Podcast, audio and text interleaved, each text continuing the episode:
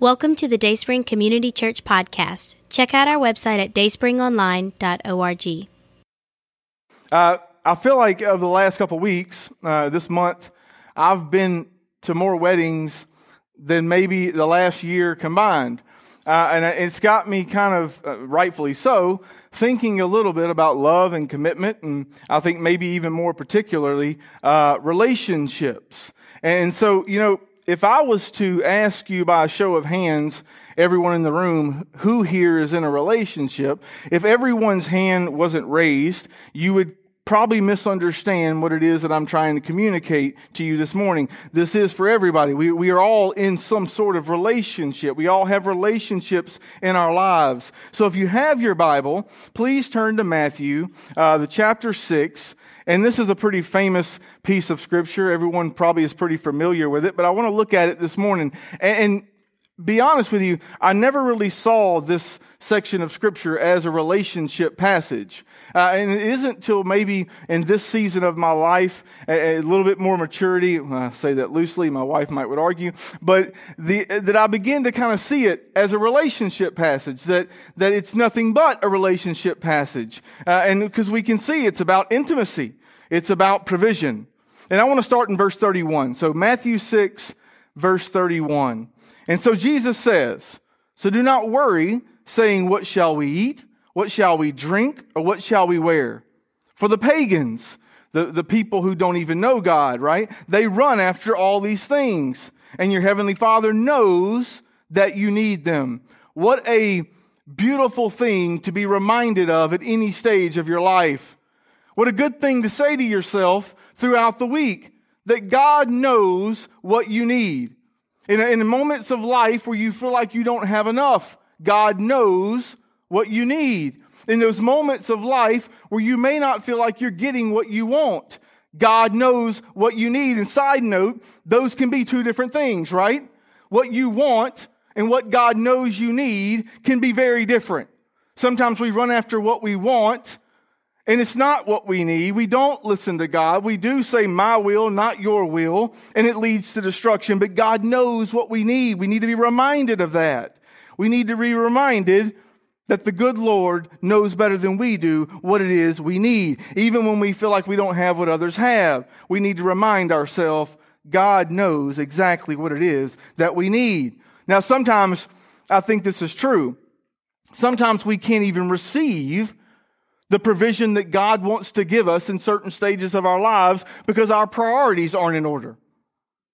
Sometimes there are things in life that God may want to do in your life, that my, God may want to give you in your life, that you cannot receive because your priorities are out of order. Sometimes what we interpret as a lack of provision on God's part is honestly a lack of prioritization on our part. Sometimes what you perceive in your life is God not providing what you need is the fact that you don't have things in order in the way that God wants them in order in your life. In verse 33 it says, But seek first his kingdom and his righteousness, and all these things will be given to you as well. See, God says, when you align your heart with my heart, when you align my will with the purpose that I have for you, when you let me control the parameters of your life, when you allow me to control the outcomes in your life, when you put your trust and faith in me, all these things, the rest of the things that the world runs after and tries to grasp after and destroys relationships over, I'm going to give to you. I'm going to give you a peace that millionaires can't buy. This is what God says to us. Seek first his kingdom and his righteousness. See, every good thing, every good and perfect thing comes from above. And because I'm in relationship with God, you should have access to everything you need to be to be the person he's called you to be. Some of us live in a, in a, in a perpetual season of want and need when God has given you all that you need to be the person he's called you to be to handle the things that you come in contact with on a daily basis. And so, knowing these things, we seek first his kingdom and his righteousness, and all the other factors will be taken care of by our Father. If we seek first the kingdom and his righteousness. Verse 34. Therefore, and that's an important word in scripture, right? When we see it, we ask, what is it there for? There's something happening here. The writer is purposely pointing you to this word, saying there's some sort of cause and effect. There's something that I'm trying to point to. And he says, therefore, do not worry about tomorrow, for tomorrow will worry about itself. Each day has trouble of its own. You know, people wrote that scripture they didn't have all these beautiful chapter markers and, and breaks and paragraphs and numbers. All these things were connected, and we need to remember that. So, verse 7 1, even though we're entering a new chapter, this is a part of the same story. Now, this is the verse that every addict, every pothead that you know can quote you. It's the only verse in the Bible I think they actually know from memory. And he says, Do not judge or you too will be judged. And it's the only verse that most addicts can quote you. Every pothead I've ever met knows that verse right there. But listen, this is not saying that I can't speak correction into your life. It's not saying that I can't come to you with hard things that I see in your life that are destroying you. What it means is, is that what I won't do is put your sin on a pedestal while hiding mine. What it means is I won't shine a light on the things that are broken in your life while hiding the things that are broken in mine. It doesn't mean that as Christians, we can't come to each other in love and compassion and speak hard truths into each other's lives. We've forgotten that in our church, I think, today. Now, verse 2 For in the same way you judge others, you will be judged. And with the measure you use it, it will be measured to you. Why do you look at the speck of sawdust in your brother's eye and pay no attention to the plank in your own eye? And how can you say to your brother, your sister, your boss, your kids, your mom, your dad, how can we say things like, let me take the speck out of your eye when all the time there is a plank in our own eye? You hypocrite. You hypocrite. First take the plank out of your own eye. Then you will see clearly to remove the speck from your brother's eye. Do not give dogs what is sacred. I'm speaking to someone in here this morning. Do not lower your standards. Don't bend your morals. Don't sell yourself short for anyone. You can't sell yourself short for anyone. Jesus said, do not throw your pearls to pigs. Some of you need to pick up your phone right now and text somebody, give my pearls back. Some of you have been giving what's precious to people who don't deserve it and who God has not ordained in your life. If you do this, they may trample them under their feet and tear them to pieces. This is what happens when love is based on a feeling. This is what happens when love is no different than our favorite shirt. Now, I love my favorite shirt. Then I gained some pounds and now I need a new shirt. So I love my new shirt. I love my favorite food. Then a new restaurant opens up across the street. Now I love it more. Tell me we don't treat people the same way. I love them in this season, but now they don't fit my agenda. They don't like the same things that they used to like. They don't look the same way they used to look, so I love somebody else. You got to be careful what we give the important things in our life to. If, if love, if your commitment isn't based in the person of Jesus Christ, we got a problem. Verse 7 Ask, and it will be given to you. Seek, and you will find. Knock, and the door will be open to you. Uh, I think we need to fix our focus in our churches today. I think we need to fix our focus in our relationships today. So many factors in our lives are beyond our control, but there's one thing we can control, and it's what we're focused on. There's a lot of things in your life today that are out of control. But what you put your focus on, you can control. And I think one main reason a lot of our relationships fail isn't from a lack of love. It's from a lack of focus. See, on both ends of this passage, there's an aspect of seeking. Both ends. Seek first the kingdom and righteousness. Seek and you will find. And I think the idea is focus. See, in our culture today, this seems to be completely broken. In our churches today, I think it's completely broken, especially when it comes to relationships. I think it's been misplaced. It's misleading. We are so focused on falling in love. Think about it. We, every, every romantic comedy you've ever watched is solely bent around the feeling of being in love. And it doesn't matter how many relationships they destroy till they get to the end of the movie, they're only focused on the feeling of falling in love. But here's the thing. We're very uneducated on what it means to stay in love. We, we, we, we seek after falling in love, but we're very uneducated on what it takes to actually stay in love. This is why every fairy tale you've ever watched ends at the wedding. Because no one wants to watch the movie on what happens once they get in the carriage. That's true. No one wants to watch a movie on the work that has to be done and the intentional choosing to love someone else each and every day to make the relationship work. We're very uneducated on what it means to stay in love. We need to fix our focus.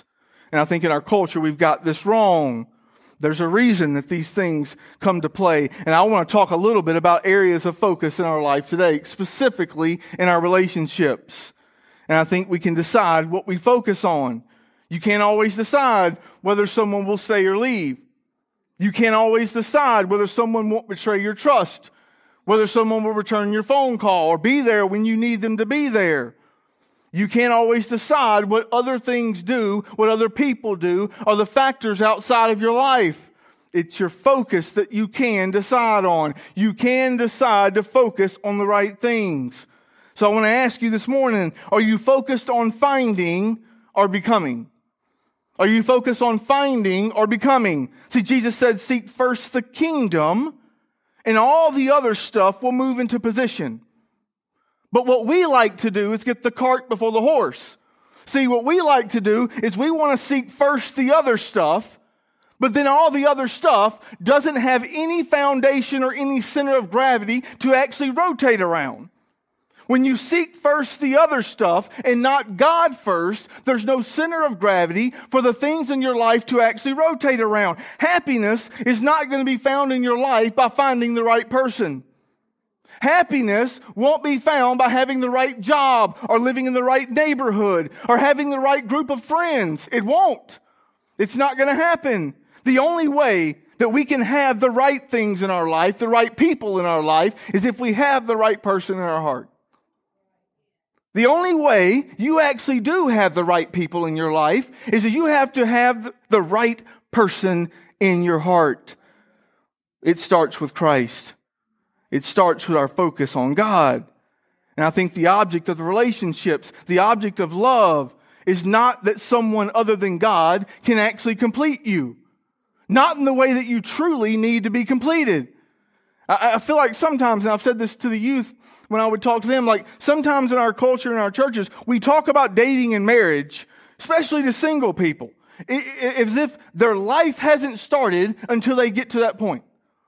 Like your life isn't, it's less than if you're not dating or you're not married. And you know, I, I have a problem with that. And I really just have one question. How can we worship Jesus then? How can we worship a man who was single up to the point they killed him? We got a problem in our churches if we think that being married or dating is the only way that you are complete.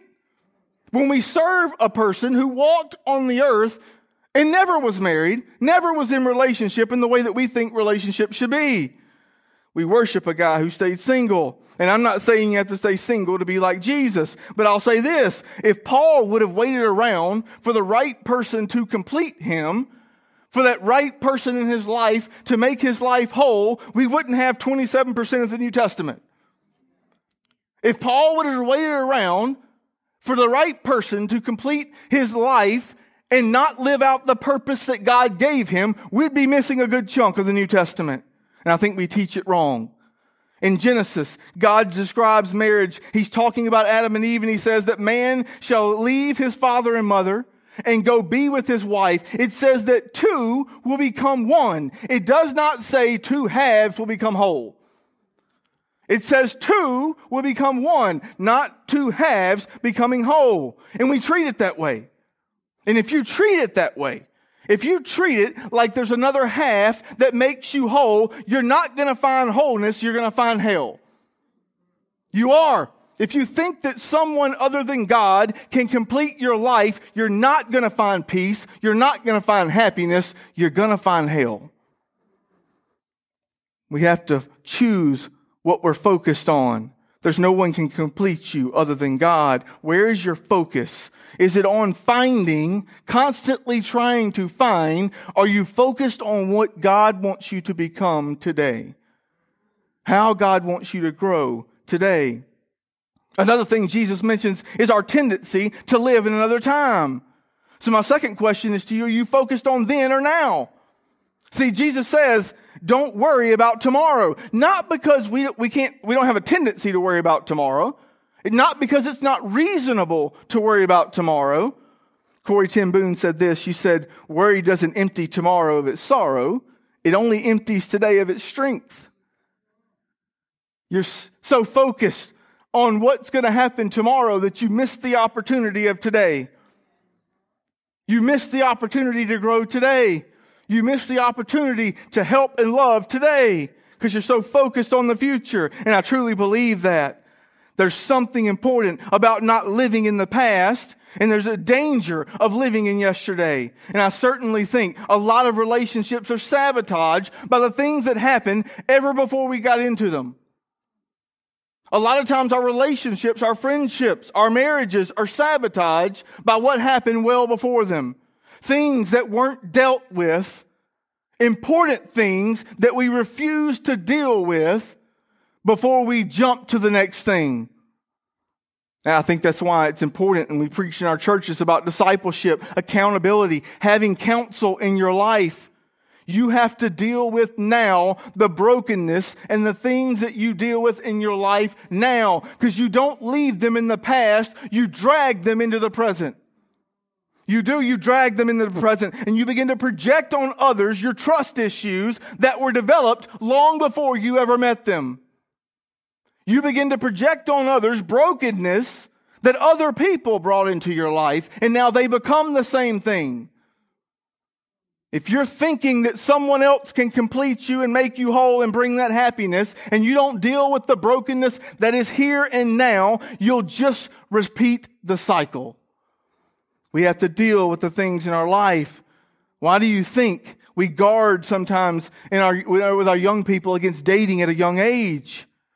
It is. And I think this is, this is true.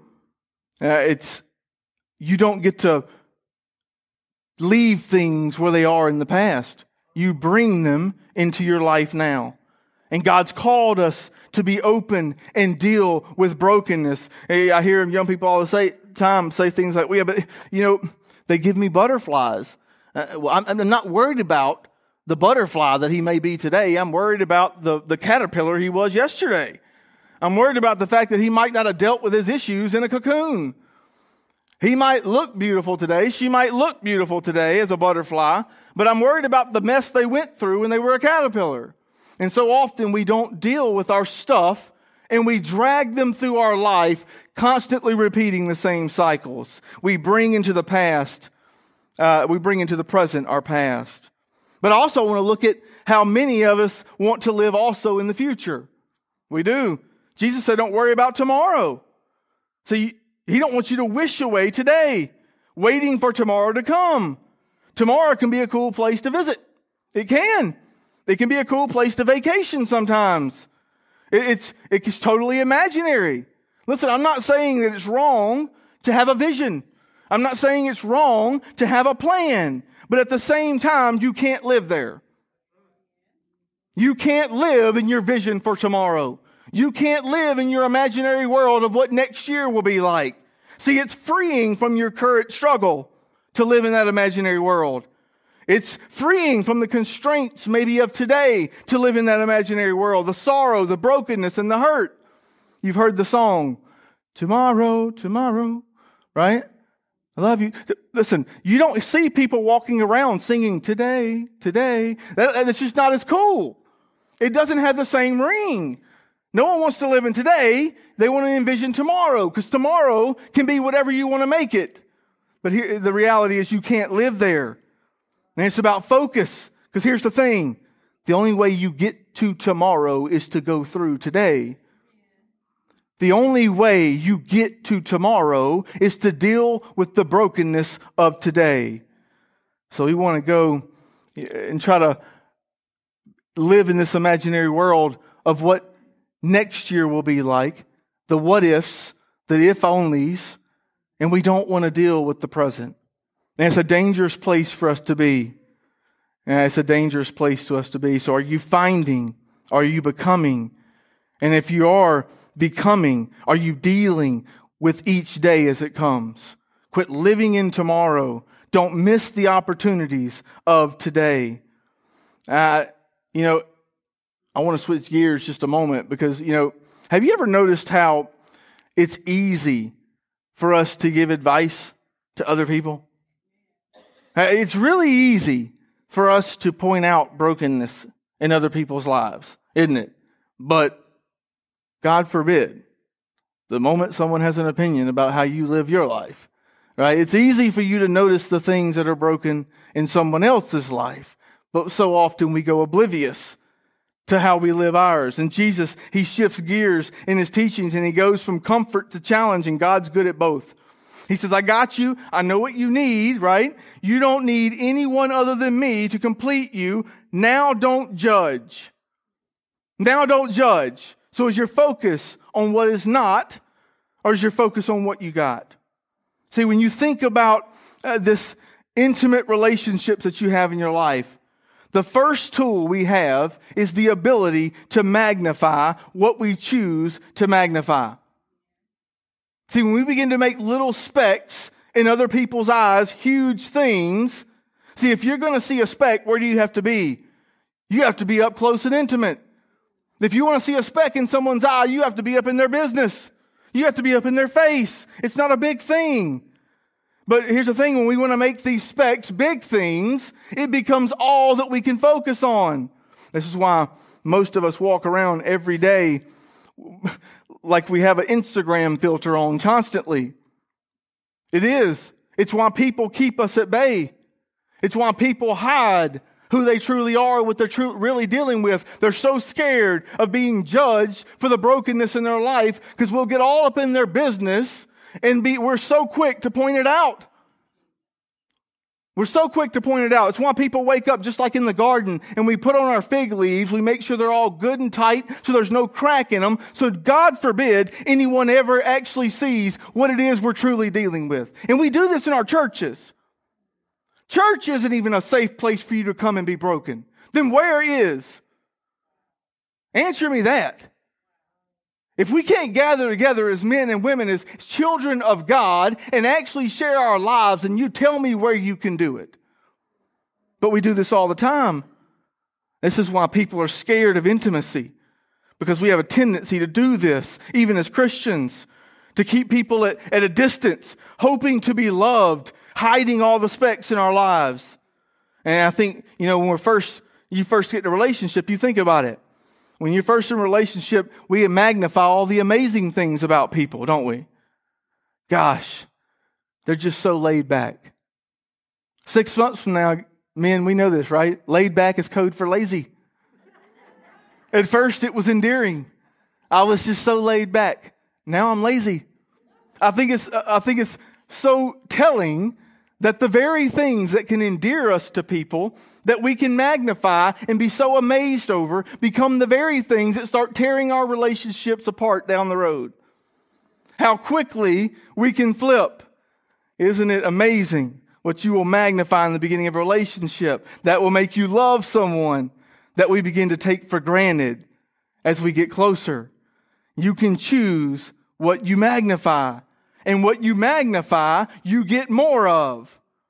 If we begin to magnify the good in people's lives, if we begin to magnify the gifts that God has given people in their life, we can get more of that in return in their life. What are we focusing on?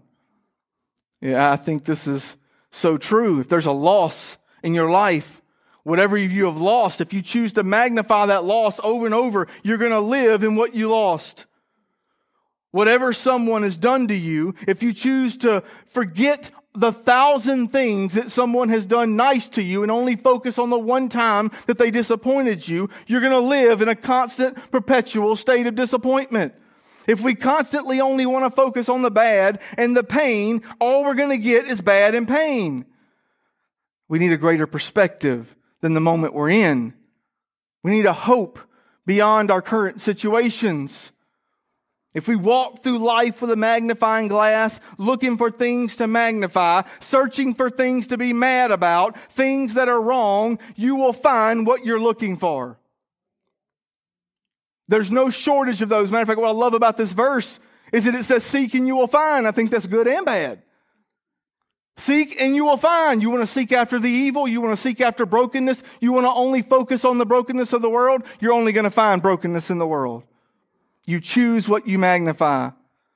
See, if I don't know, if I underestimate the power we have to magnify things in people, how we can bring out the good in people.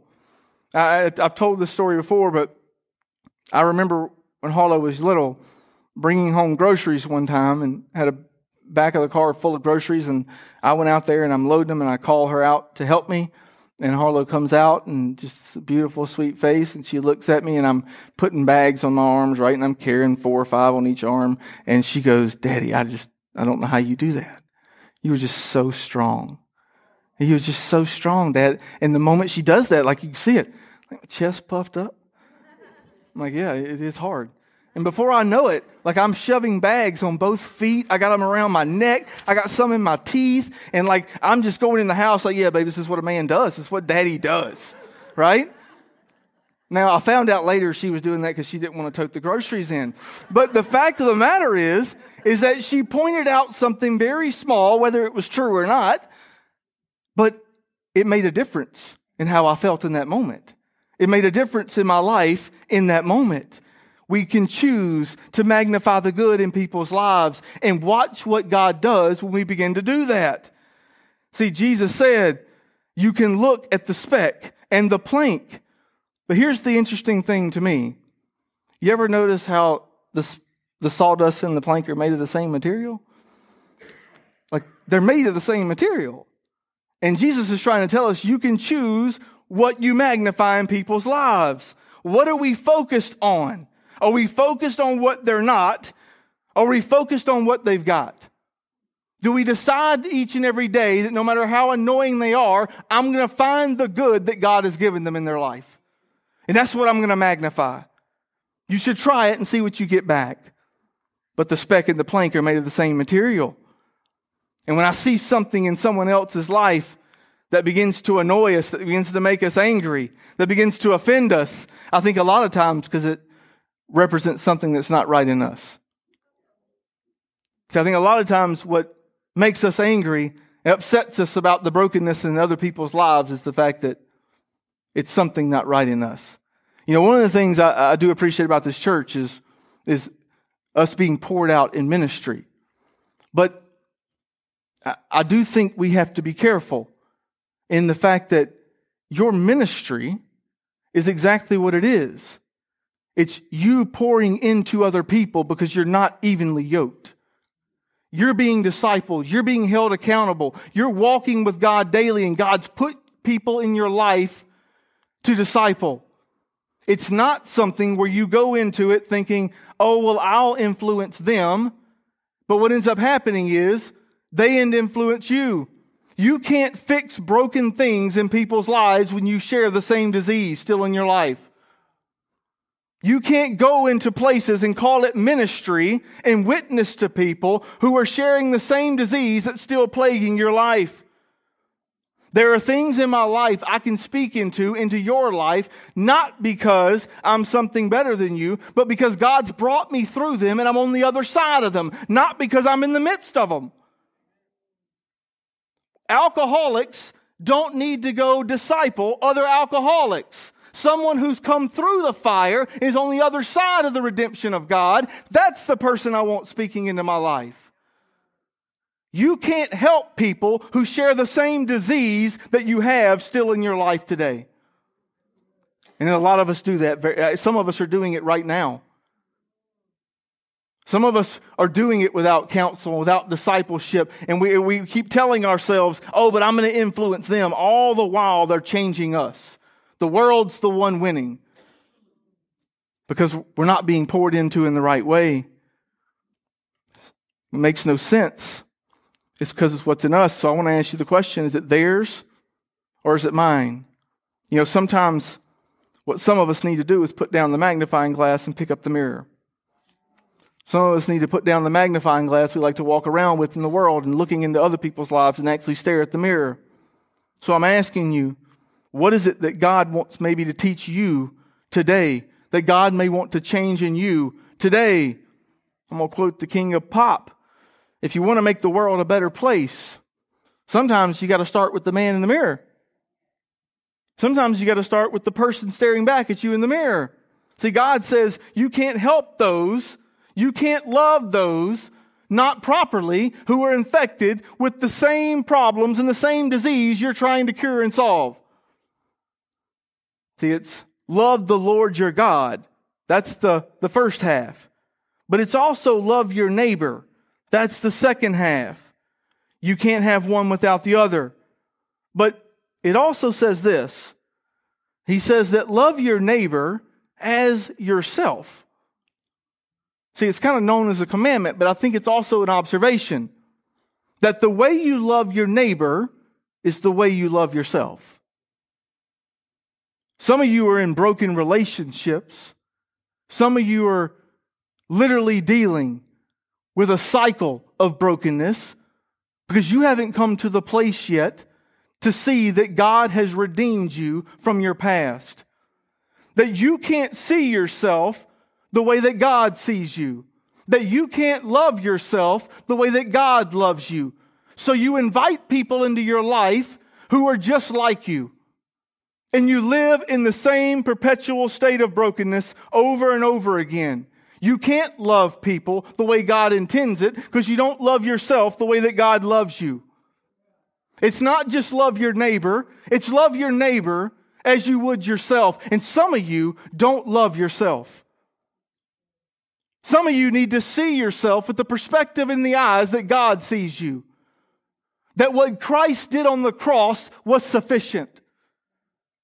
And then when he ascended into heaven and took his rightful place at the right hand of the Father, he didn't leave you alone. He left you with the Spirit of power.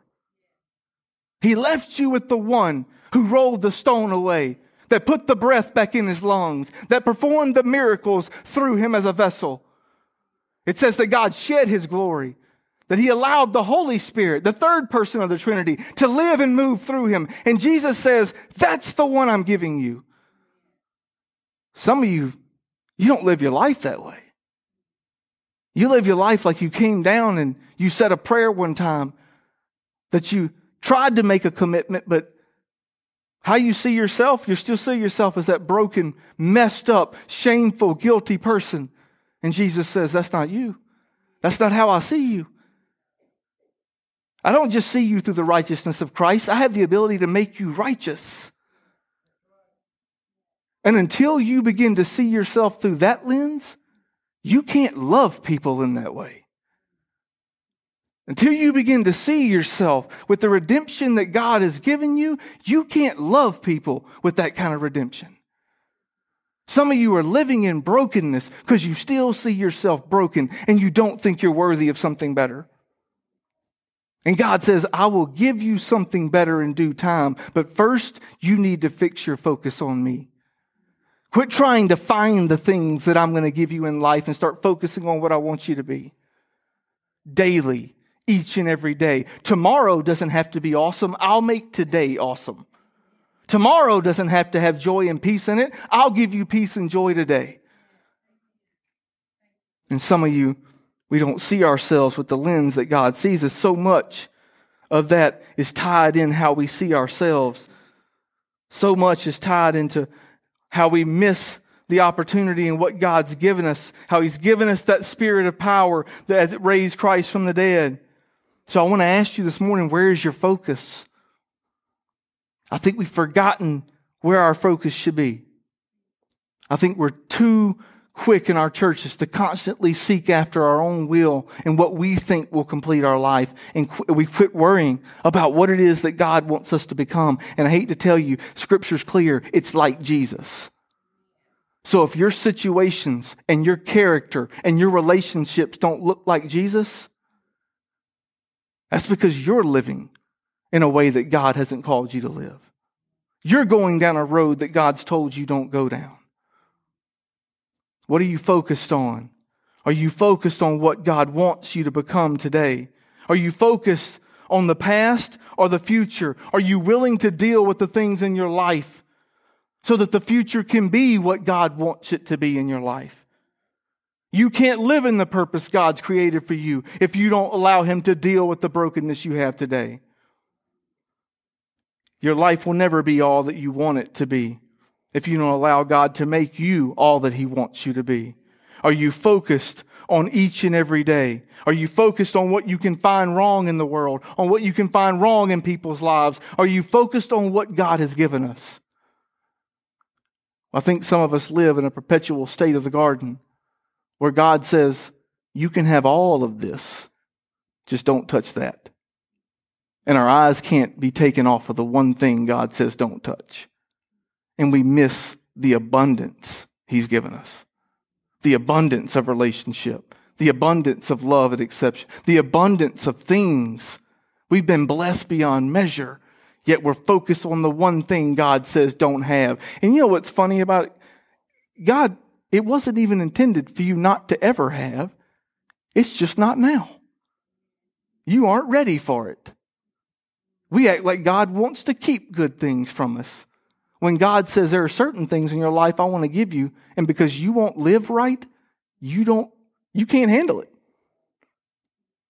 You don't deserve it because you won't put the things that deserve to be first, me, in your life. Are we focused on constantly looking for what's wrong? Are we choosing to magnify the bad? Are we choosing to encourage and love and lift people up? And lastly, do you see yourself with the value and love that God's placed in your life? My prayer for you this morning is that you begin to see yourself through the lens that God sees you through. That what Christ did on that cross was sufficient for you. You are forgiven. You are loved. You are accepted. God doesn't just stop there though. He's also given us a spirit of power that he can move through, that he can move in and through our lives, that we can now be a vessel that begins to change others' lives. Do you see yourself as that? Because until you do, you're going to be drawn to the brokenness. But it's going to be the brokenness that influences you, not the other way around. Until you begin to see yourself as one that's forgiven, renewed, and changed, you can never live in that reality. Allow Him to change you today. Let's pray. Father, Son, and Holy Spirit, God, I do thank you so much. I thank you for this church. I thank you for the relationships within this church. God, help us to love each other rightly. Help us to see each other the way you see each other. Help us to encourage and magnify the good in each other and quit focusing on every little time we let each other down. Every little thing that can annoy us, every little thing that one of us can do wrong. Lord, allow us to begin to focus on the gifts and your presence in the lives of the people around us. God, help us to focus on what it is you want to do in our lives right now, not tomorrow, not next year, not when there's a new president, not when there's new laws, not when you come back and we're on the other side of heaven, but today as we leave here, that there's change, that there's gifts, that there's talents, that there's abilities that you want to use even now. That there's things in our life you want to deal with now, that we've drug them through long enough, that you want it to stop here. There's no time like now to allow you to begin to change the things that we've carried around like a weight and a burden. God, allow us to be renewed today. Allow us to see ourselves in a new light today so that we can love people the way you love us so that we can see people the way you see us. Allow us to live in that reality. God, we love you. We thank you for that. We thank you for the opportunity. We ask all this in your name. Amen. You're dismissed.